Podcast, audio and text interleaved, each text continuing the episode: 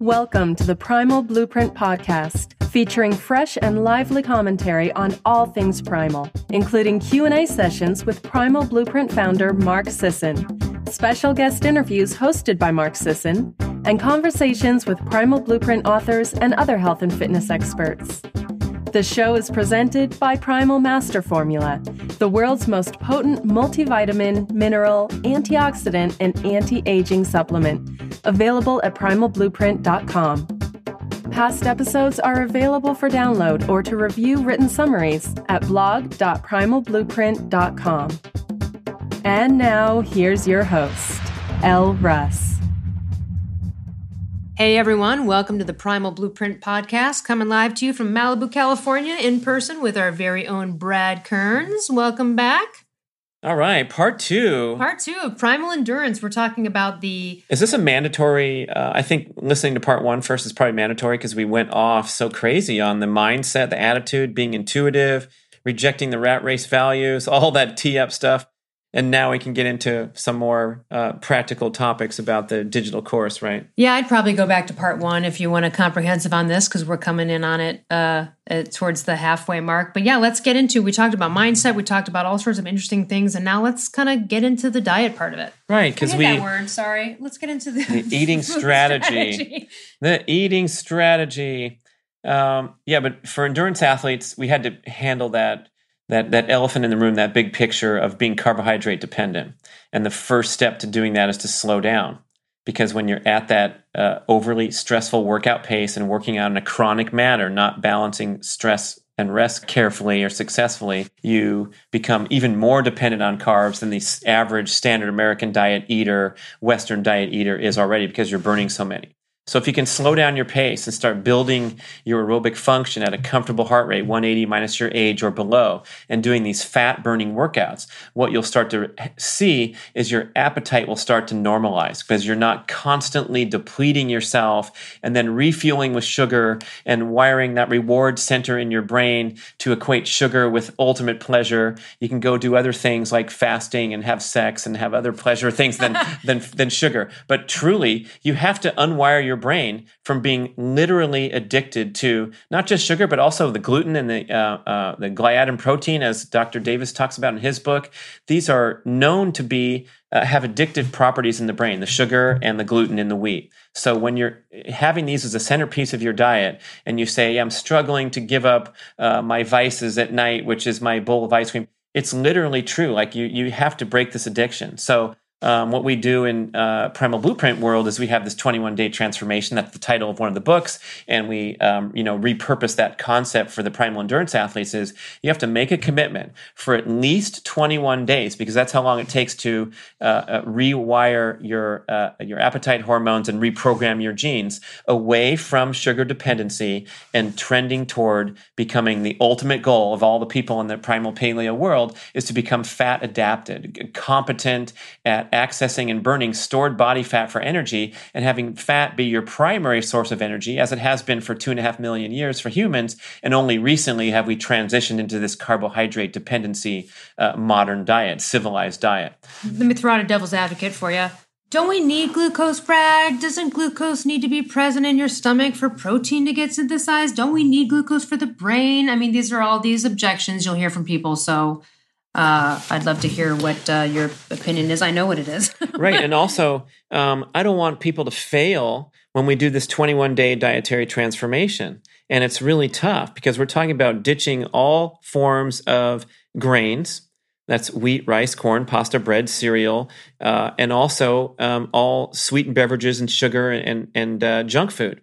So when you ditch that stuff, and also uh, refined high polyunsaturated vegetable oils, which are so damaging at the molecular cellular level, they're very offensive foods to eat, and they mess up your fat metabolism and cause all kinds of problems. And so this big three needs to go. Uh, and you need to make a firm commitment to have zero tolerance to really do it right. And it's going to be a struggle, but to alleviate that struggle, and this is answering that question, um, indirectly, but we'll get to the uh, the human need for glucose to alleviate that struggle of ditching these comfort foods or these sugary foods or the the grain based diet. You immediately emphasize uh, the primal paleo ancestral style foods that are deeply nourishing. They have high satiety levels because they're often high in fat or they're they're bulky like vegetables and things like that. And so the transition can be easy if you do it correctly because basically what you're doing and what I did when I walked into this room, uh, let's see, it's uh, nine years ago right around almost to the day is when Mark and I started working on the Primal Blueprint project, the book, and all the things that followed. And he gave me the concept of like no grains and no sugars. And I already had a healthy diet, but I was eating plenty of grains. And so I said, no grains? Okay, no You're like, grains. what? You're making me do this? Are Yeah. you doing this too, Mark? Or Absolutely. Yeah. So I went cold turkey and completely ditched grains nine years ago. Uh, once in a while, they leap back. I have a little popcorn or blue corn tortillas on my nachos once in a while. I was keto for 140 days earlier this year, but in a general pattern, I do not eat grains at all. But to start this process out, you can't do it half assed and expect to succeed as well as saying, okay, I'm going to give it the first 21 days with a firm commitment to get sugar out of my diet and get grains out of my diet. And in place, I'm going to switch over to extremely delicious, nourishing, highly satisfying foods so that I never struggle or suffer. So for me, I had my giant bowl of cereal that I had every single day of my life, probably starting as a little kid and going through all my training days where I needed those calories. And I'd have oatmeal and granola and berries and yogurt and bananas and soy milk poured on top of everything. And I traded that in for a gigantic omelet that I made every single day five or six eggs, avocado, uh, vegetables, salsa, cheese, bacon. And I would eat this massive amount of food every morning to help reprogram my genes away from that sugar dependency and toward becoming fat adapted. Now, after I don't know, a year, year and a half or something, I started to realize I woke up in the morning, I didn't need I didn't need that omelet. I wasn't desperate for the omelet. Whereas if I had done right out of the gate and said, instead of having your big giant cereal bowl, just fast for a few hours or do things that we talk about breezily today, that's not going to work as well as ma- setting yourself up for success by making it easy to transition over to. I think the omelet sounds good. Did I describe it well enough? I mean, that's some good stuff. Sounds way It's- better it's- than soy milk. it's it's no big trouble. It's it's no big trouble to trade. And then same for lunch. Instead of a sandwich, you go have a delicious lettuce wrap or a big salad. And for dinner, you have steak and vegetables. And for dessert, you habituate toward delicious 85 90% dark chocolate which takes a little while to habituate Or decaf coffee with some heavy whipping cream whatever for a treat. Yeah. there's a lot of options to make this work right. And the people that i talk to that fail that nice little failure group are making a mistake in the process and the approach. It's not because they're unique and their sugar fix is more is stronger than mine was because guarantee i could eat anybody under the table just like mark talks about. You know i ate more sugary foods and more pure volume of carbohydrates than many humans on the planet during those training days when i was in, inhaling and, and burning that many calories. So to kick that stuff quickly your body's ready.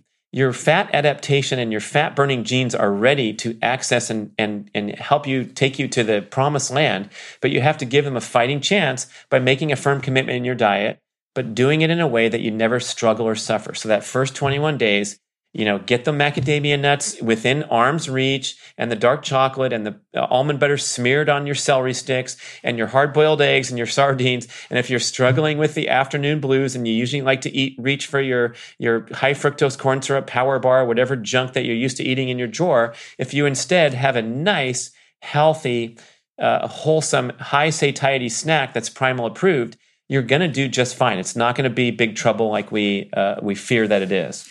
Well, and I will say, I mean, when I went through the the 21 days, uh, the first two weeks were were rough because I was a strong sugar burner, and I also was making some mistakes, and I, I didn't know exactly what to do. I went right into fasting where maybe I shouldn't. And um, the nice thing about this, though, is that the only true willpower that it really does take is really that 21 days. Once you get that fat at uh, that day that you realize you're fat adapted, because everybody experiences it, it's that day where you forget about food all day and you're going strong and you're like, oh my God, I didn't even eat, or I barely ate, or that moment. Uh, beyond there, it takes less willpower. You don't really need willpower to keep it up. It's just getting there. It's just this transition. And I like that you're saying, hey, you've got to give this a shot. It does take 21 days. That's not a long time in the grand scheme of someone's life to completely change your stuff around. Yeah, it's willpower's very flimsy weapon. Lindsay Taylor talks about this on her shows on the Primal Endurance channel. And we don't want to have to tap into that too strongly. That's why I'm saying um, if you're taking away something that I like, and humans don't like shit taken away from them. So if you're taking away my my my pig trough in the morning, um, please please replace it with a delicious omelet, and so that I don't need willpower.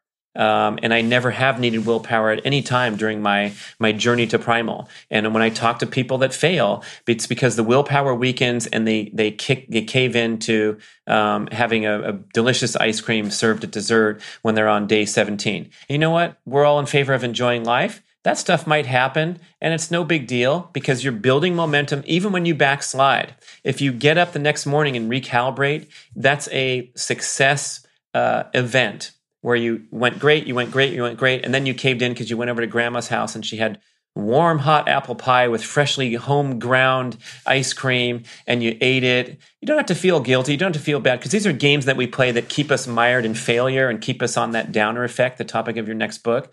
Um, that kind of stuff, let's get rid of that once and for all. Let's say that we're only as good or bad as our last meal or our last daily pattern of meals and try to strive toward making that progress we're going to propose here that the easiest way to do it is that 21 day uh, restriction exclusion period to give yourself some momentum and give yourself some metabolic efficiency by by weaning off that stuff. Um, if you're a person that likes to cut back 10% a week and you're that motivated and disciplined and you have your spreadsheet out and you know your carb intake and you're going to go from 328 carbs down 32 the first week and down 32 the second week, whatever works for you. But we have to trend in the right direction and we can't make excuses and rationalizations and say, hey, everything in moderation. Remember that Mark Twain, um, what his comment on, uh, on that uh, maxim was. He said, everything in moderation including moderation. so this is a time when we need to be strict and we need to be extreme in our commitment because we know um, our life's at stake. When we go down the road of carbohydrate dependency for years and decades, it's very it's not pretty at all. Of course, the excess body fat is the visible sign, but we're also talking about things baking in your blood. Uh, dysregulation of important hormonal functions to the point where, and you did this in, in your book, Paleothyroid Solution, really well, where it's like, I don't know normal because m- normal is my normal and that's all I know and I don't know any better and I don't realize what potential is there until I kick this shit out of my diet and have a learning experience saying, gee, it feels better not to be starving and cranky at 10 a.m., 12 noon, 2.30, 6 o'clock, and 9.45. Power 24-7. When you are a food addict and a sugar addict, which I've talked many times that I was on the podcast, that's why every Primal Blueprint success story doesn't matter if they lost 100 pounds or cured a skin disease. The, the thoroughfare is I no longer am obsessed and addicted and thinking about food. That level of mental obsession in thinking about food, that of course goes along with the hunger, is a horrible place of insanity to be. You feel like you're a crazy person and you feel like you've got this problem, and you do. You made yourself addicted to glucose and didn't know it. Um, that's interesting. I remember uh, you talked about that on some other show. I forget who the guest was, but um, it occurred to me at the time that this obsession with food and all these bad things that you shouldn't do. Guess what?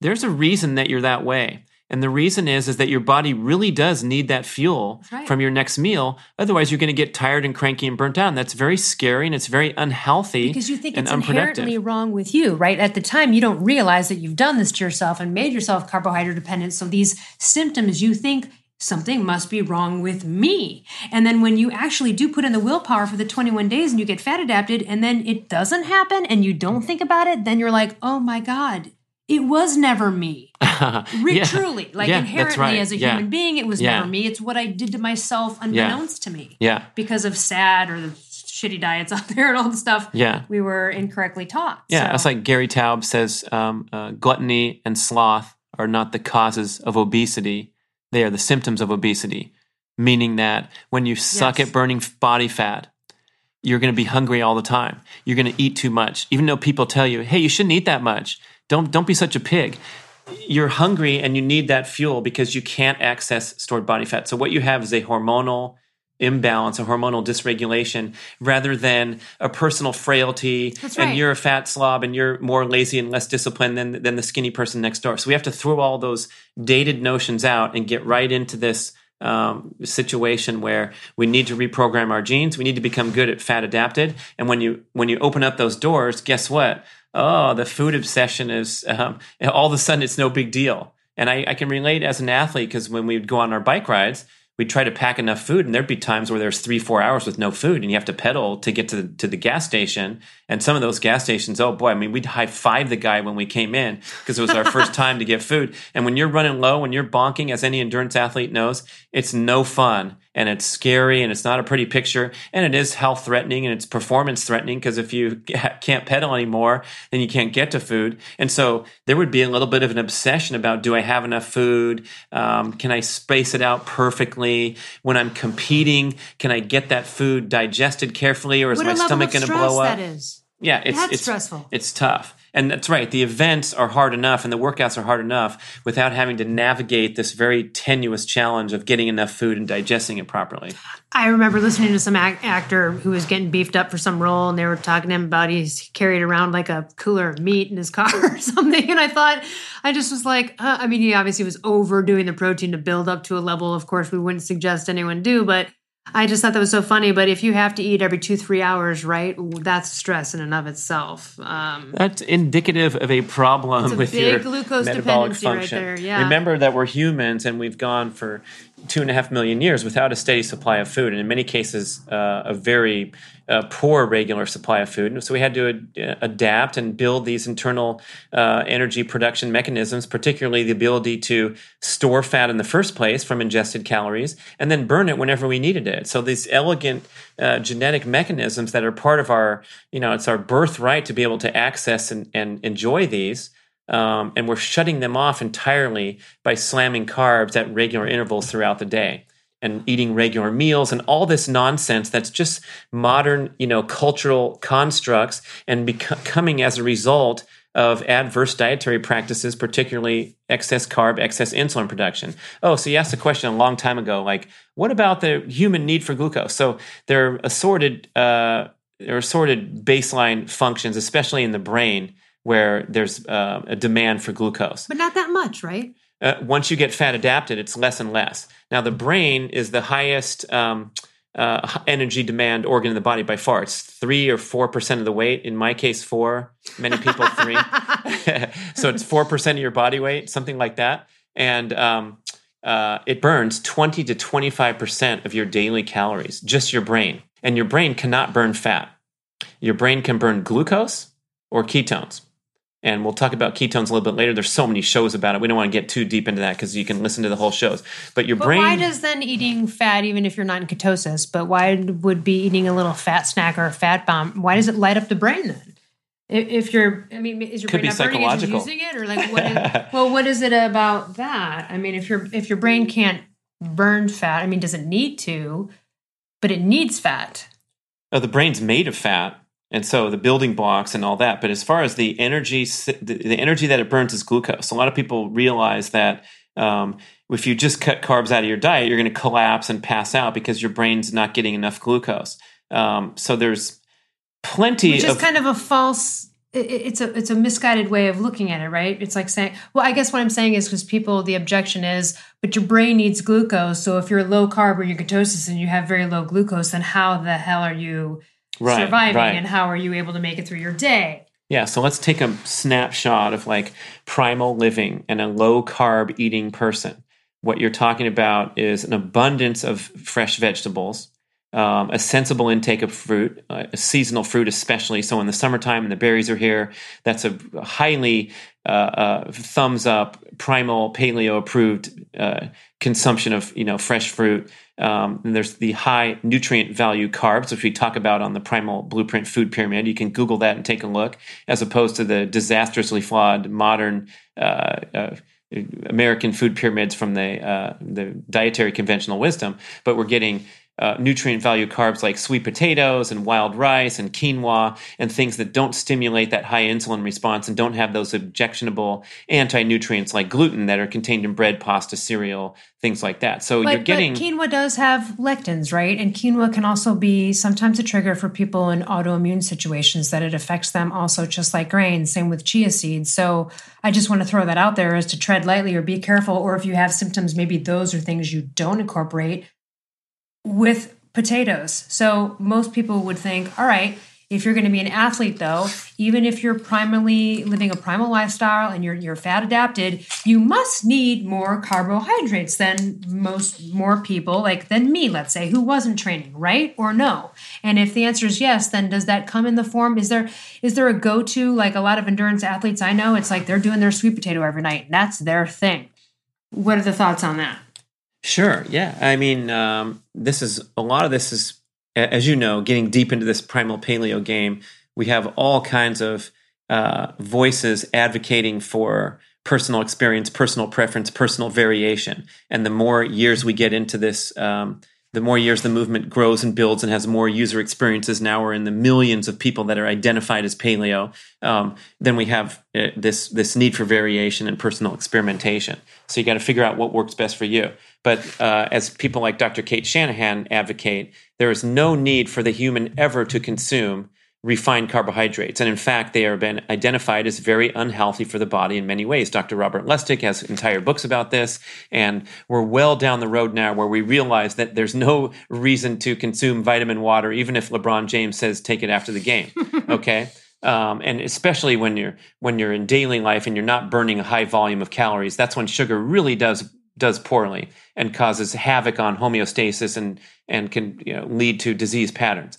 If you're burning a ton of calories to answer your question and you're throwing in stuff into the very hot furnace, of course, those are less objectionable and less likely to compromise um, your hormonal and immune function patterns. So you get a little bit of a hall pass if you're athletic and you're burning a lot of calories. How do you know where to land on this thing? When I'm talking to groups and I'm in a in a in a ballroom, we're going to say, look, the first thing you do, you don't have to raise your hand. It can be a private answer, but it's like, do you have excess body fat or not? And if you have excess body fat, you're going to go take a fork in the road right there and you're going to make a series of different decisions than the person who says no i'm fine. Look at i'm you know i'm, I'm rib city. because you very slim you've got no excess body fat. I'm looking at you right now. Just in my you, brain again my brain's more your, brain, your brain is such a there's a lot of fat there's an extra fat up there. Some of it doesn't work well. I got fat head uh, but so for you you can consume more fat than the guy who's got a few he needs to get down first before he can up the fat it's just kind of how that works well i wouldn't right? even i wouldn't even um, make that leap yet the first thing that okay. everyone deserves to do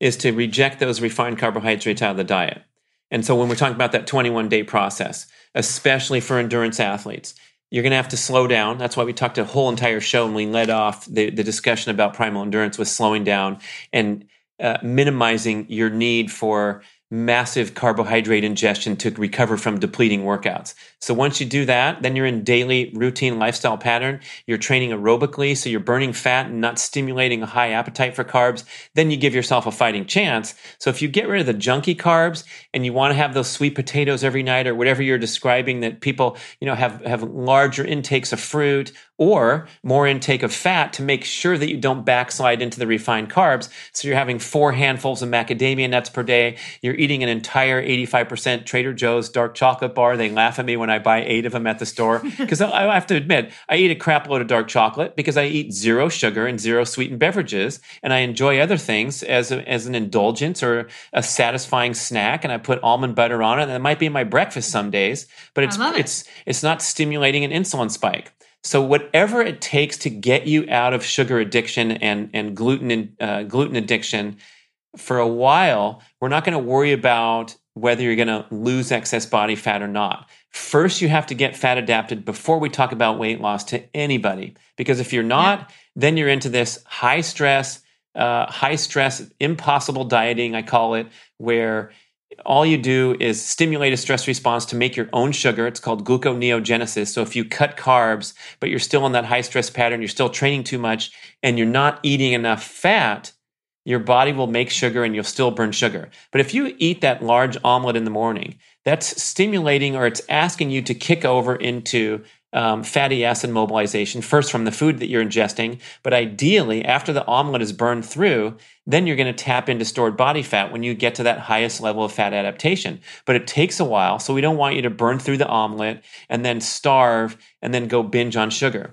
So it might be burning through the omelet, feeling a little tinge of hunger, maybe you're bored, that's a, a, big one, but maybe you're feeling a little tinge of hunger at three o'clock or, or one o'clock. You have a handful of macadamia nuts, a couple sardines, whatever it is that you like, and you carry along on this fat burning train track rather than back on the sugar burning train track. Now, if it takes a month or three months or six months, or like the people you describe in your book who have serious metabolic damage from decades of yo yo dieting and doing stupid shit like that, it might take a long time to really become fat adapted to where they're comfortable for the first time fasting only until 10 a.m. I'm fasted at 2:38 p.m. right now. I haven't eaten yet today. It's no problem. Same as you described. You did a high intensity Which workout. Did, yeah, and all I had was a, a, a, plain green smoothie with a little bit of MCT oil and a little bit of whey and that's it. And I'm I'm I'm going strong right now. I'm not hungry. I'm fine.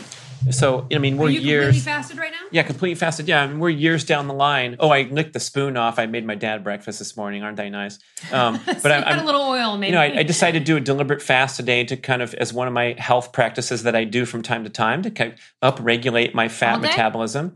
Oh, we'll see. That's another excellent question. Elle said all day, and it's like here's the other thing: when you get hungry, it's a strong recommendation to go eat something.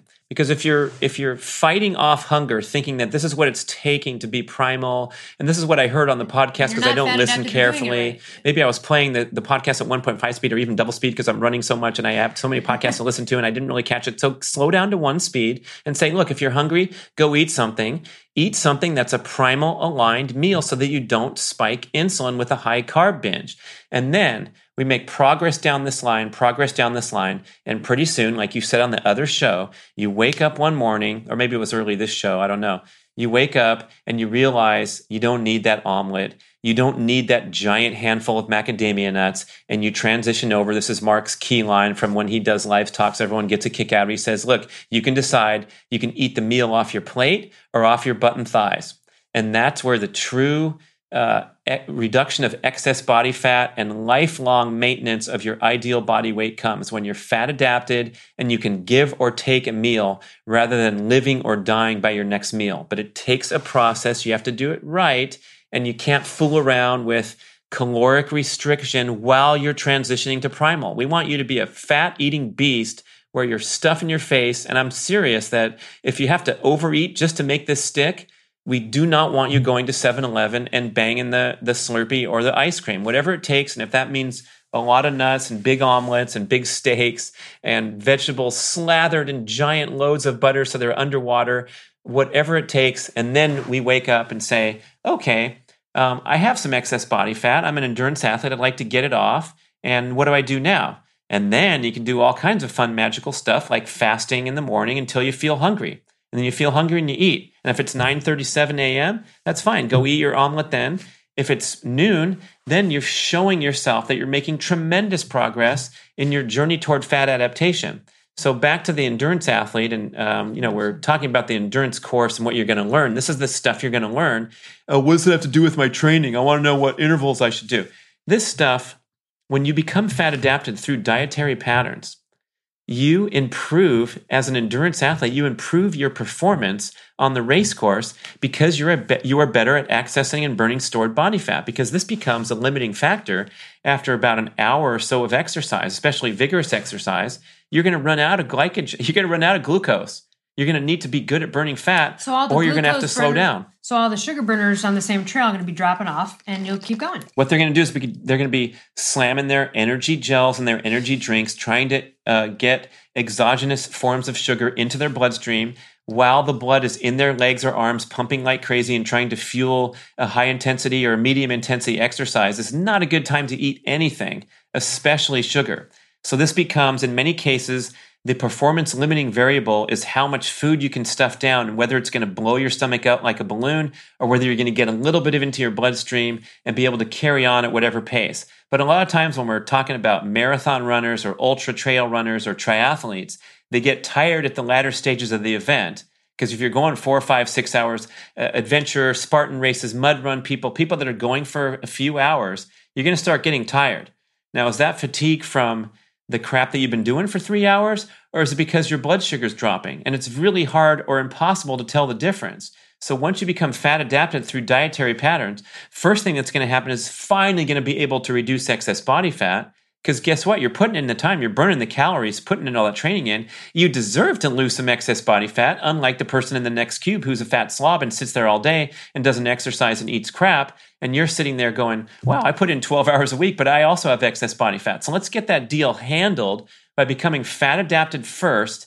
And then you can start, let's say, accelerating your training, doing some hard workouts, doing some sprint workouts, things that stimulate fat reduction in a very short time because of your high activity level. But we can only contemplate any of these goals when we're fat adapted. Otherwise, we're in sugar burning pattern. We're going to be in high stress mode if we try to cut calories. If we try to up our exercise, we're going to be uh, uh, calling you up for life coaching and health coaching because you blew your stupid thyroid out because you push yourself burning too many calories and not eating enough. Yeah. It's interesting, you know, Mark's comment about like, do you want to burn it from the butter thighs? I actually had this thought the other day. I was driving and I saw a very, very huge homeless person holding a sign saying, you know, hungry, Feed any me. help. And and literally my thought, and not in a nasty way, but just in, a, in more of a like a scientific way, my thought was, they have plenty of food. I meant on their body. Right. Like, you know what I mean? I, I really thought about that. I'm like, if they if they actually just stopped eating right now, they'd be good to go for like a long time. They wouldn't even need any food once they started again in the ketosis. Yeah, yeah. Is that the next book? Yeah, there was a guy. Um, what was the guy that was keto for, or, or he starved for like a year? He just fasted. He was a 400 pound or 600 pound guy. So yeah, it's possible. But if that person has enough, this is a good little weird analogy. But if they get enough money together to get a soda and chips every single day, they are locking that massive storage of fat in storage. So they, the sign says hungry. They are literally hungry right. and right. about to pass out from lack of calories until they slam their soda. So if That's you because they're a you glucose sugar dependent person, right? And yeah, and I like that idea. That's very smart. If they just go get that one that one bag of chips and that one thing, now they have kind of sealed that deal a little bit in further. So they're just continuing on that train. They'd be better off going and buying some coconut oil, right, or some or, fa- or fasting, you know, and, and just starving. Yeah, Yeah. when you get into starvation mode, um, your body starts to work really well. Um, you start to, you know, produce these ketones, which are these clean uh, energy burning fuel source that are burned like glucose in the body. Especially the brain uh, likes to burn ketones. The heart likes to burn ketones. The skeletal muscle can even burn ketones. And so um, this is kind of the ultimate stage of being uh, fat adapt is where you also fat and keto adapt and you can make ketones instead of glucose. So back to that discussion about the brain, you know, the brain's going to burn, I believe it's 150 grams of carbs per day as its, uh, is its burn rate for most people. So Primal Blueprint suggests that 150 grams of carbs is your daily limit all from nutritious sources of carbs. No need for sugar or or even grains. So you can get 150 grams from vegetables, fruit, nuts and seeds, dark What chocolate. if you have to go lower than that? Because a lot of times 150 carbs is too much for people, or Yeah. if you're insulin resistant. So now again, then where where is the argument for the person that's like, well, if you need 150 carbs, then how can you go into ketosis where you're below 50 and still it's because of the ketones you're saying? Um, so you get your brain requirements from 150 a day. If you don't happen to consume 150 a day, which our ancestors very often did not, like and oftentimes they can they uh, they consume zero. Sometimes they consumed an average. You hear the, the, the hunter gatherers, they say today, some of them consume an average of 70 or 80 grams of carbs Mm-hmm. an entire day. For reference, the average standard American diet might be two or 300. An endurance athlete who's training hard might be consuming four, five, or 600 grams of carbohydrates per day. So 10 times ancestral example. But if you don't get up to 150, your body can easily make the carbs that it needs from gluconeogenesis. So you convert amino acids into glucose. Your brain is, Is that- always getting a steady supply of, uh, of glucose that it needs. This seems like a little bit of a dumb question. Hopefully, you know where I'm going. So, I I, I know that excess protein converts to gluconeogenesis, but if you uh, and converts to glucose, Or gets excreted. It doesn't, it doesn't get converted to glucose unless you need glucose, unless you're starving Okay, for so glucose. that's what I was saying. So even if you're not ingesting it, you're saying your body has that smart, elegant system to go, oh, they need a little bit. So this salmon she just ate or this steak she just ate, we're going to turn some of this into glucose for her. if necessary. If yeah. if, if she needs it. if demanded. Yeah. So Okay. I think the central point here is to understand that this uh, this urgent need to have carbs at each meal or to balance your calories. Or the old nonsense about the 40 30 30 diet is so good because it keeps your blood sugar balanced or even t- to have any necessity of balancing blood sugar by external means is nonsense. And if you don't agree with me go back and um, look in your history books about evolution. The humans did not have external meals to balance blood sugar. Only until civilized times when we start slamming carbs is when we have this blood sugar issue and this roller coaster that leads to all kinds of trouble. So the endurance athlete, they know very well the importance of keeping a steady blood sugar level. You're going out for your two and a half hour run at Salmon Falls with Lindsay Taylor's group, and you're doing stuff that requires a lot of energy production. You can't drop your blood sugar, or you're gonna you're gonna fall apart. That's why you bring the gels and the drinks. But as you become more and more fat adapted, this is kind of the starting point of this discussion is that by changing your diet, you can become a faster, better performing, and quicker recovering endurance athlete because you don't have that desperate need for glucose all day long as well as during workouts. And so then you start getting into this incredible realm of performing fasted workouts where you can go out there Zach Bitter is a leading ultra runner and set the American record for 100 miles of running around a track for 11 hours and 46 minutes. I mean, amazing stuff where he's running seven minute pace per mile all day long around a track. It's, it, you know, highest level of endurance performance. And he's a keto adapted, fat adapted athlete where in his daily life, he consumes very few carbohydrates, even though he's training 120, 130, 140 miles of week, miles per week running. That's 20 miles a day at his, at his peak and fueling this on salmon and uh, uh, omelets and you know vegetables and, and fruits and those things that contribute high nutrition value but aren't super dense carbohydrates like the athletes have been used to consuming like their pastas. concoctions and their pastas and their cereals and their their energy troughs and all that nonsense all right, so let's say I want to be a primal endurance, um, I want to be a primal athlete. I get fat adapted. I start to train this way. Um, if any, what if any, during a long race, let's say it's a four or five hour dealio, what am I, while the other jokers are going to be powering down some glucose gels, what do I do? I've heard a few things. I've heard from people that's a little coconut oil with honey, or like, so is there anything that needs to happen mid race? Is there a point where an athlete, even primal, might go, you know, I need to pull something out of my bag here? And what would that be? Right. So a race is a race. And so the goal in the race is to go as fast as you can and get to the finish line. And uh, as long as it's not illegal, you know, you're going to take anything that's going to help you achieve that goal. So in zachbitter.com, his blog, he has an interesting uh, entry about one of the records he set um, and what he ate. And he wrote down everything. And it was like half an Oreo cookie, a Mountain Dew, some almond butter, um, some coconut oil, some of this, some of that, two potato chips. You know, he just grabbed whatever he wanted and, and whatever his brain told him to eat from the aid stations that they presented these ultra runs. They put all this crap out there. Um, but he was only consuming uh, 125 supplemental calories per hour and he's burning he's known to be burning because of the faster study. If you endurance geeks want to geek out uh, do some googling of the faster study f-a-s-t-e-r it's fuel adapted substrate uh, something endurance exercise. Wow. uh, i forgot uh, but no i did pretty close there. Um, but they tested these guys in the lab so they determined their fuel oxidation rates and what the diet did for these high performing and elite ultra runners was that they were able to burn more fat calories per minute than a control group who was eating in a high carbohydrate pattern during life. So these guys are eating high fat, low carb diet, and it's revealed in their performance that they have a distinct advantage over a carbohydrate burning athlete because they don't need as many supplemental calories and they're burning more fat per minute. So like Zach Bitter's race, he's burning 900 calories an hour, something like that, but he's, he's only consuming 128. So where's the rest coming from? It's coming from stored fat. Now, if you're a carb addicted athlete and you go out there and try to race at a high or medium rate of speed for several hours, and you're burning four, five, six, seven, eight hundred calories an hour, and you're consuming 128, you're going to be texting for Uber halfway through the run right? So it takes it's a process of becoming more and more fat adapted, and you do it on two levels as an endurance athlete. You do it through um, slowing down and building your aerobic base during training, and then by adhering to a primal aligned uh, diet that's progressing toward metabolic flexibility and fat adaptation. So in this course, we have all this training material, and we're talking to the athletes and the coaches about the proper uh, methods of uh, uh, you know controlling your heart rate and balancing, throwing in the intense workouts and then resting from those and having a periodization schedule during the year. And then when we get into the diet component, it's not just sort of an aside as you've read for decades in training books about for athletes. And by the way, it's important to eat a healthy and varied diet with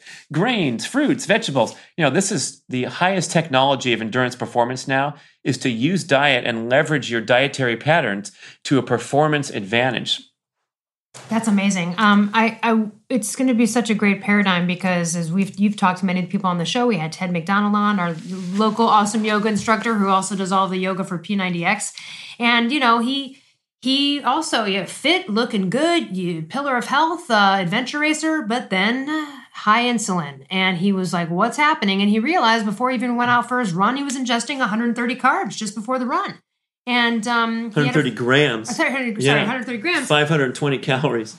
Yeah. yeah, and you know, uh, again, it's just tapping the thing. No matter how good you look or how good you think you feel, the tapping of the pancreas is still happening. There's a silent thing going on there. You don't want to keep tapping and accessing, right? You can look good, but then there's the skinny fat problem, right? So that's that's the other area of athletes. The non-obese athletes still are going to run into this trouble. Yeah. So look, look, folks, um, go get your blood tested go to directlabs.com do the, the, there's deals and specials. I know it's kind of funny because it's been all so is. traditional till now but it's like you can go get the deal of the month and the, the male athlete panel there's a male hormone panel there's a female hormone panel and get your numbers up. And let's see what your triglycerides are and let's see what your hdl is let's see what your c reactive protein is that's an inflammatory marker. And a lot of times these fit specimens will have crappy blood values because of their high carbohydrate eating patterns and their high stress training patterns. So it's a really serious serious matter. We talked about in the first show, and I mentioned Dr. O'Keefe's TED talk where he's saying that your training is is messing with your heart rather than helping it after you get over to a certain threshold, and that's super super low. It's shockingly low. In other words, O'Keefe and the researchers behind this are saying that um, after about two and a half hours of total cardiovascular exercise a week at a slow pace, not a fast pace but two and a half hours of hiking, jogging, whatever, you max out your aerobic benefits and your cardiovascular disease protection factors.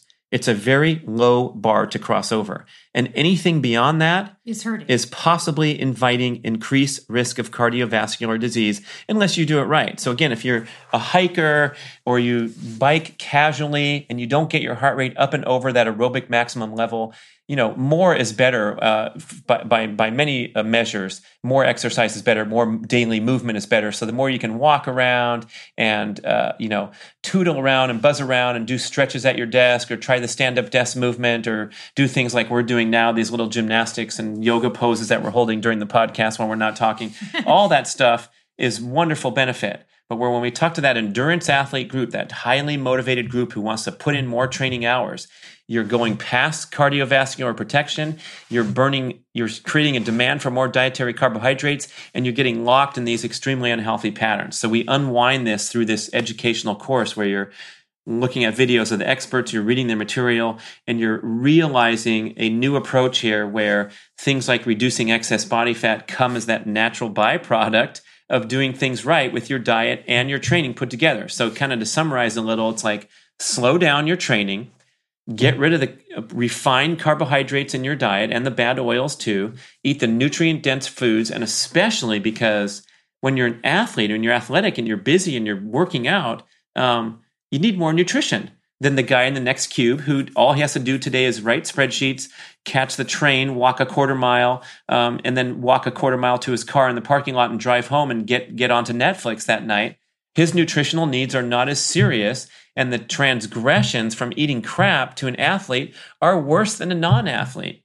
So, I mean, uh, Tim DeFrancesco talks about this too a little bit. He's the Laker, former Lakers trainer um, who was also involved in their dietary patterns with Dr. Cate Shanahan. She was the meal planner and the nutritional director for the Lakers. They had a novel program where they actually made and delivered healthy food into the locker room after the games and after practices and trying to get these guys to eat the healthy fats rather than the refined fats. And they got rid of their Gatorade and they had KeVita and the um, the probiotic and the actually Tim had the I took a picture um, might be on the somewhere in the course material but uh, maybe there were no pictures allowed at Laker training facility. I forgot, but like he had in the refrigerator glass door, you open it up, and the shelves were organized by how much sugar. So the least sugar was on the top, the water. Then it was the KeVita, and some of the flavors have only 20 calories in the whole bottle. And then it was down to a more sugary flavor. And then at the bottom, you had your sodas or your Gatorades or whatever. So the athlete in his mind could realize more sugar here, less sugar here. And so when we start to think in these parameters rather than how much food can I eat and get away with and all that old dated stuff that the endurance athletes thought about for so long, now we start to realize that even recovery can be optimized when you're cutting out the junk food and you're eating more nutrient dense foods. I, I want to highlight something you touched on with the inflammatory markers. I was interviewing a heart surgeon today, and he was saying how sometimes these, you know, fit, skinny wives will come in with their fat husbands with the heart problems, right? And they'll be like, "My he husband needs to stop doing yeah, this." He needs to stop doing this." And he says he always tests them too, and he goes, "Sure enough." They're always super inflamed. Like their inflammatory markers are off the charts. And those are probably the overexercise or undereaters, who knows, in this really bad paradigm. Um, again, so aside from all that you said, I guess the last point is too is just because you look in the mirror and you think you're fit and you look good doesn't mean something's not going on the inside, right? Blood work doesn't lie. Yeah, so. and I'll also argue that again back to that concept of intuition, and this is where in a lot of the interviews I did with the great former athletes like Tim DeBoom, two-time Hawaii Ironman champion, and Simon Whitfield, the Olympic gold and Olympic silver medalist, McKinley Jones, Olympic silver and Olympic gold medalist. And we talk about the training and the big picture items, but I also had these incredible experiences with these guys where they would open up and reveal their deeper innermost thoughts and feelings about their athletic career and what they had to offer to the to the viewer. And it was some pretty heavy stuff. And Simon especially talked about he was a young guy out of Canada. He was an almost an unknown. He had never won a race on the professional world circuit, the ITU circuit. He'd never won. He'd come close. He'd got third in Newfoundland or he got fifth in Ireland. And then he went to the Olympic Games in Sydney. And not only was it the Olympics, it was the very first Olympics they ever had for triathlon. And it was a prominent uh, uh, you know, it was, the, it was the showpiece event because of all the beauty in the Sydney Harbor with the Opera House. And so it was like the first thing in, that happened in the games. And everyone was watching triathlon because the other sports hadn't got going yet. And here's this guy out of nowhere with this incredible comfort behind victory for Canada. He's 23 years old and he's wearing a gold medal out of nowhere. Complete shock to him and everybody else, except Andrew McNaughton, who predicted he would do it. Um, you imagine how U.S. gold medalists are celebrated, and they're on the Today Show, and we talk to the gymnast who's got six gold medals, and we talk to Michael Phelps again. The cover of Wheaties. Right, right, right. In Canada, there were two gold medalists in the country in the Olympics. So he went from a nobody guy riding and swimming and running and having fun in this young sport of triathlon to a national athletic hero. He started getting paid a lot of money. He started getting people paying attention to him. He started getting pulled in different directions from people that wanted shit from him. And so he had this total experience of becoming from nothing, from that guy with a pure motivation that was training and trying to compete and improve to the man. And he said it was difficult for him and he struggled and he got off target and he got off track and his mentality started to get harmed by the uh, extra stresses and attentions and his desire to want to please everybody and try to balance that with staying focused on his path and trying to you know return and win another bloody gold medal because we always want more and more and more from our athletic heroes. And so he talks through this on camera. He's never given an interview like this ever before. We're sitting on the rocks overlooking the harbor in victoria british columbia. I traveled all the way up there to talk to this dude because i knew he'd have some magic to, to spread and to share to people. So, you know, back to the course that we're sort of framing this podcast around, this stuff for me That's was, the best stuff. you know, it was a magical experience to listen to this guy as a gold medal winner talk about getting over yourself. And it's like, if he can get over himself, then you, Mr. Amateur, who's the third best guy at your local swimming pool, and you're really super caught up in how you do and how you present to others and how uh, all this extra stress comes into the picture rather than the pure joy of the experience and the intuitive, natural decision making process, this course will have a major impact on you, as it did myself. I mean, it's, it's wonderful stuff and it's off that beaten track of the mechanics because we've heard a lot about the mechanics. And I can tell you the mechanics if you put me on one and a half speed. I can go really fast and tell you all the mechanics. Okay, heart rate, 180 minus your age, and don't do too much sprint training, and don't eat a lot of carbs. That's all fine and dandy. it's important to learn and understand, but to go beyond, to start to reflect on your purpose for being an athlete, that's what I think is really special about all the interviews in the course, blended in with all the content in the book. I love that. Well, the, yeah, the mindsets are important in every way, and they will trip us up or help us out, depending. Uh, I want to. I guess we can finish it up a little bit. I, I you know, I know you and Mark have a, a great keto book coming out in the fall, but you know, part of it you touch on in primal endurance ketosis. We talked about using ketones. You said you spent 140 days last year in in ketosis. Uh, this is this is 2017. So I was in from um, October of 2016 into April. I think that adds around 140. It was a long time. Was it the longest yeah. you've ever been consistently in that state before? Yeah. So for listeners not familiar, really quick, like ketosis or being in, being in this um, uh, defined state is entailing eating 50 grams of gross carbohydrates a day or less. So you're pretty much cutting out, um, you know, almost all your carbs. So my carbs came from salads, um, steamed vegetables or fried vegetables, and uh, dark chocolate. I always got to throw the plug in there. yeah. and, and that was it, really. No fruit, no sweet potatoes, um, no little little uh, departures for a corn tortilla around my fish tacos. I just had the fish taco in the bowl, and I made this uh, experiment because we're writing the book and we're working on, it, we're testing. I'm pricking my finger. I got scar tissue on my fingers from testing my blood so much, and it was an interesting experience to realize that.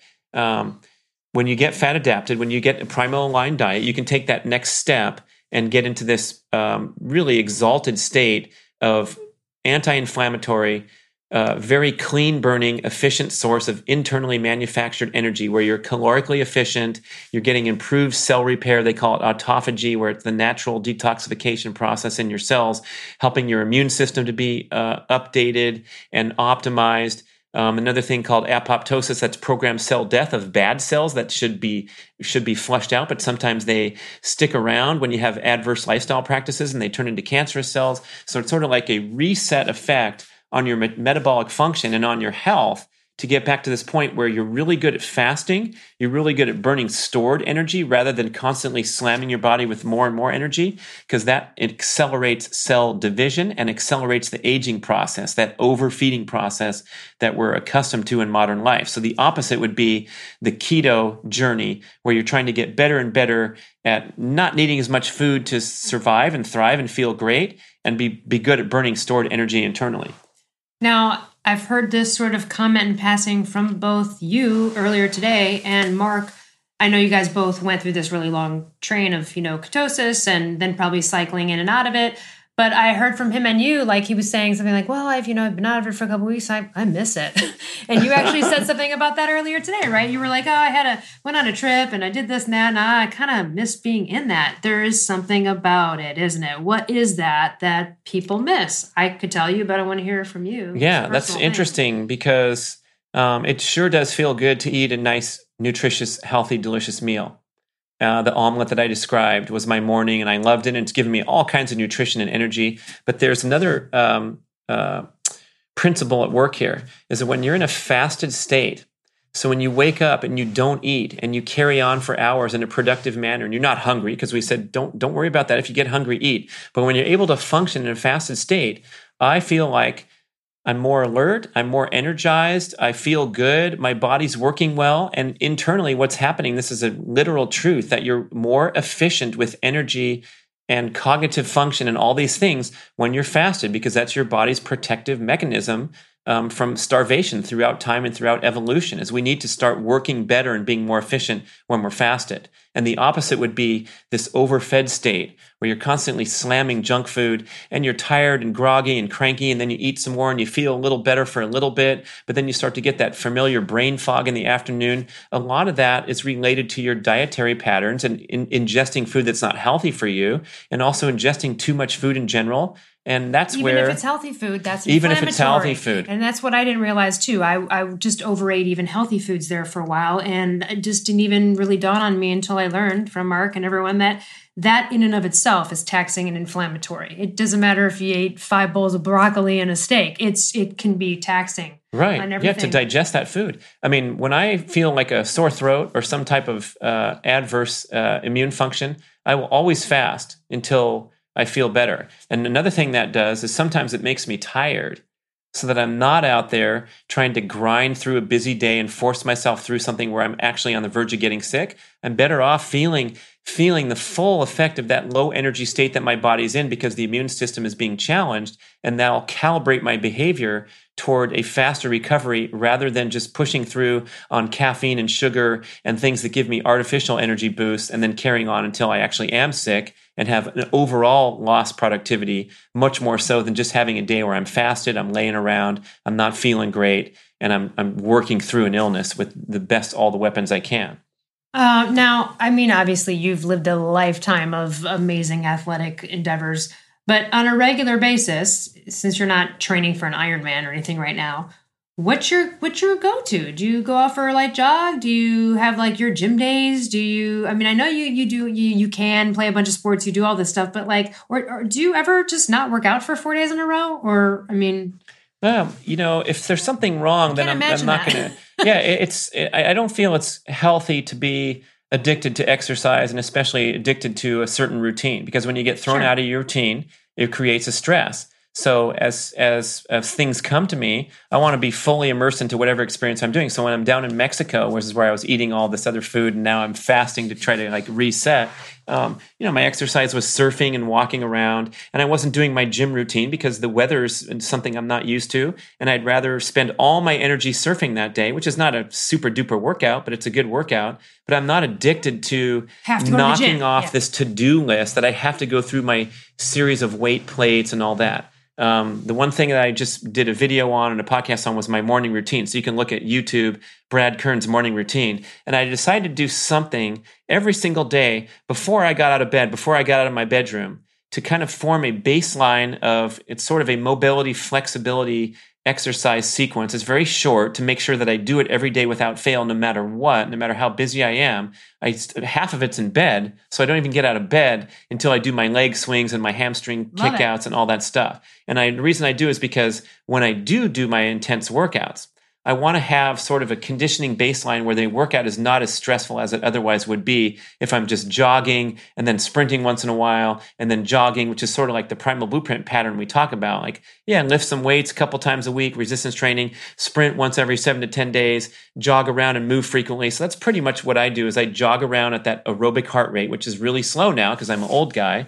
And I do speed golf as my favorite competitive outlet. So I'll are you do just these. running in place? Like, are you just jogging in? It's really slow, man. I'm sorry. And don't feel bad, listeners. If you get down in those aerobic heart rates and you're barely moving, you're still getting an aerobic workout by definition. It Doesn't matter how fast you're going. and you're fat burning. Yeah. So. So I have this morning routine that I do that's some movement, mobility exercise. And then the workout patterns will vary based on my intuitive sense and when I'm in a good groove and I'm home. And for example, working on this book project, we had a very regimented schedule because we had to finish the book really quickly. So my day was about working out, writing, um, maybe doing a miniature movement session in the middle of the day to break up a long period of time at the computer. And these things were sort of templated where you'd find me doing the same thing every day. Hopefully, if you didn't find me doing the same thing, then there was a problem because that means I wasn't working on the book. But um, we want to build in patterns that we like and that we're familiar with and have that balance between the regimentation of my morning routine and then the other part, which is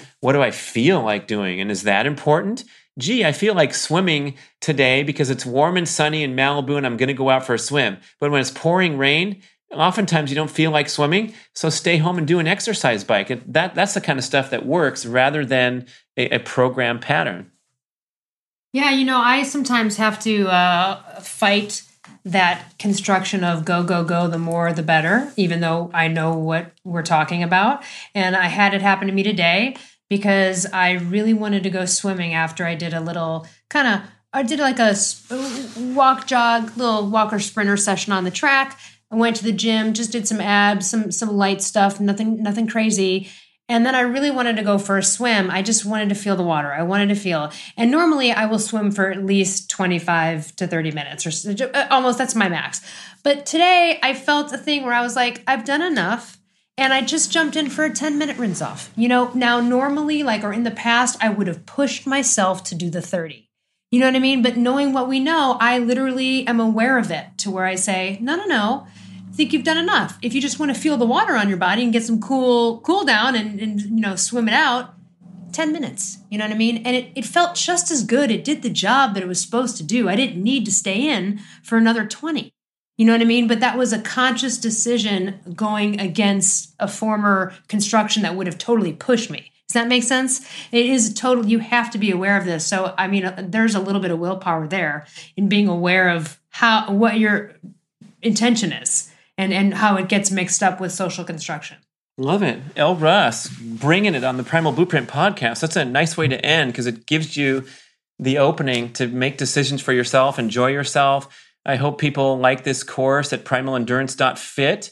Um, you order the course and you register and you get immediate online access to all the videos and the many many ebooks and audio programs that are supporting it. So it's a ton of content. It's going to be a wonderful journey of total immersion into the primal endurance uh, lifestyle training methods and complementary patterns um, I appreciate being on the show too to talk about it. It's been a long work in progress and a lot of fun. You're doing a lot of great stuff for the endurance community. Thanks again, Brad Kearns, for joining us. That's the Primal Endurance webinar course, primalendurance.fit. And you can hear Brad on the Primal Endurance podcast and sometimes this one. Thank you, listeners. Thank you for joining us. Hi, folks. Mark Sisson here, and I'd like to tell you about my biggest undertaking yet the Primal Health Coach Program. My mission is to create a global network of primal health coaches to help transform the health and consciousness of our communities into ones of optimal wellness and happiness. Becoming a primal health coach empowers you to take your primal passions to the next level and embark on a career you love, inspiring others to live lives of vitality and lasting wellness. If you dream of a career in health coaching, but have been held back by worries, such as the investment of time and money, then I encourage you to hesitate no longer. Health coaching is the fastest growing specialty in all of coaching. And we've created an online education program that allows you to learn from the comfort of your own home and at your own pace. The world needs primal health coaches to provide a blend of ancestral wellness solutions to the modern health crisis. The world needs you. Are you ready to become one of the world's most trusted, experienced, and knowledgeable health coaches? To learn more about this online certification program and to take the first step toward a career you love, visit primalhealthcoach.com and subscribe.